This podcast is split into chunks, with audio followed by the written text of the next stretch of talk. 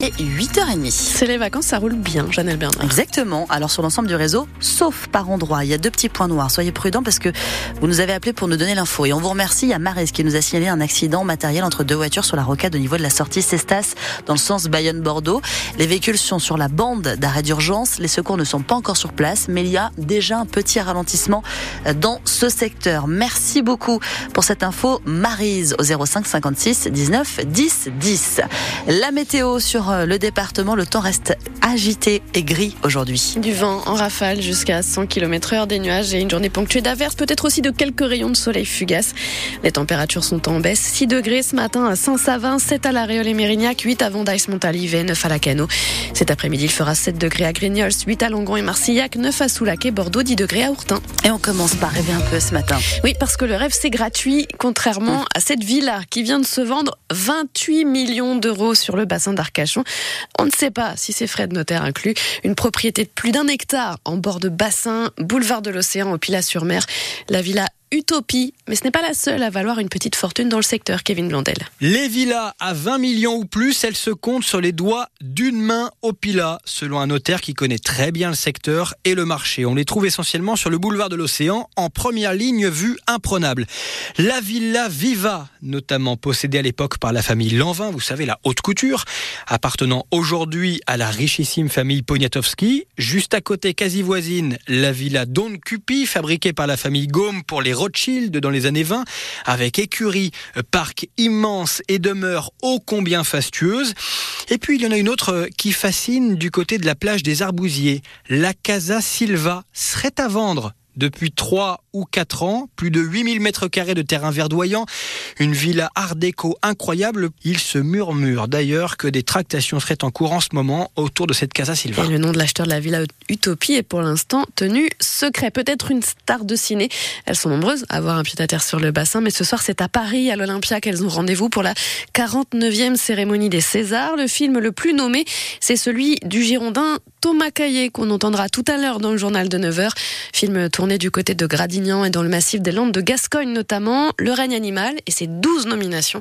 Une cérémonie des Césars une nouvelle fois placée sous le signe des violences sexuelles faites aux femmes après les récentes révélations de Judith Godrèche ou encore ce documentaire sur Gérard Depardieu. Des tracteurs dans les rues de Paris. Une quarantaine de tracteurs conduits par des agriculteurs de la coordination rurale vont défiler dans la capitale.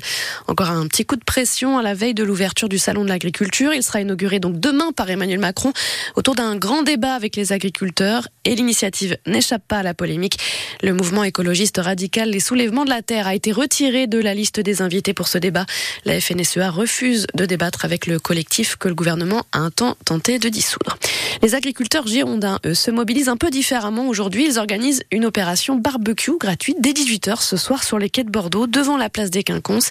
Ils veulent faire de la pédagogie auprès des consommateurs par les prix, qualité, concurrence qualifiée de déloyale des produits étrangers et dire merci aussi après le soutien manifesté pendant les actions et blocages des dernières semaines. Dans ce contexte de crise, voilà une victoire qui pourrait ouvrir une brèche. Un viticulteur de Sivrac dans le Médoc a fait condamner deux négociants par le tribunal de commerce de Bordeaux. Les négoces Ginesté et Cordier devront lui verser 350 000 euros. La justice estime qu'ils ont acheté le vin du vigneron à un prix trop bas, 1200 euros le tonneau, pour un coût de production estimé à 1600 euros. Une première qui satisfait ce viticulteur Rémi Lacombe. Je suis très fier d'avoir engagé ce combat, je n'en suis pas orgueilleux.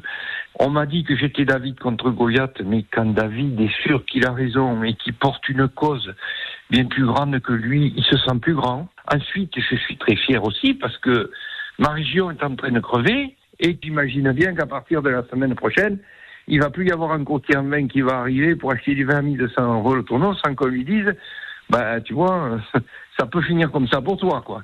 Ce qui me fait extrêmement plaisir, c'est que il y a un prix en dessous duquel les produits agricoles ne peuvent pas descendre parce qu'il y a un respect de celui qui l'a produit et qui doit vivre son travail. Et ça, je pense, non, je suis même certain que c'est valable pour du lait, pour du veau, pour tout. Et les négociants ont maintenant un mois pour faire appel. L'affaire est sur francebleu.fr. La relaxe pour le champion olympique français de saut d'obstacle Kevin Stott. Euh, c'est son ex-compagne, cavalière internationale norvégienne, est condamnée. Elle parle au tribunal de Lisieux. Tous les deux s'accusaient mutuellement de violence conjugale. Au cours d'une dispute, elle avait éclaté dans une chambre d'hôtel de Bordeaux début février 2023. En plein jumping international, la jeune femme va faire appel. Deux supporters des ultramarines des Girondins de Bordeaux ont été mis en examen hier. Le parquet de Bordeaux a requis leur placement en détention provisoire. Les deux hommes sont poursuivis pour euh, violence volontaire aggravée, soupçonnés d'avoir agressé un jeune supporter de 17 ans dans le bus qui les ramenait mardi du déplacement des Girondins à Amiens. La proximité de la victime avec l'extrême droite serait à l'origine de ces violences. La tempête Louis a fait une victime dans la région, un homme de 52 ans dont la voiture a été emportée par les eaux dans les Deux-Sèvres. Ce matin, 2200 foyers sont toujours privés d'électricité en Nouvelle-Aquitaine, dont un millier en Gironde. Fabien Galtier dévoile la composition du 15 de France pour l'Italie dans la matinée. Troisième match du tournoi destination pour les Bleus dimanche. Quelques changements après la victoire arrachée en Écosse et un changement de taille. La probable première titularisation en deuxième ligne du géant perpignanais Possolo Tulagi, 19 ans. Côté UBB, on devrait avoir Penaud, Bielbiaré, Lucu et Jalibert titulaire, Moefana remplaçant. Et puis en hockey sur glace, la patinoire Mériadec à nouveau comble ce soir pour le choc entre les boxers de Bordeaux et le leader de la Ligue Magnus Rouen. Match à 20h.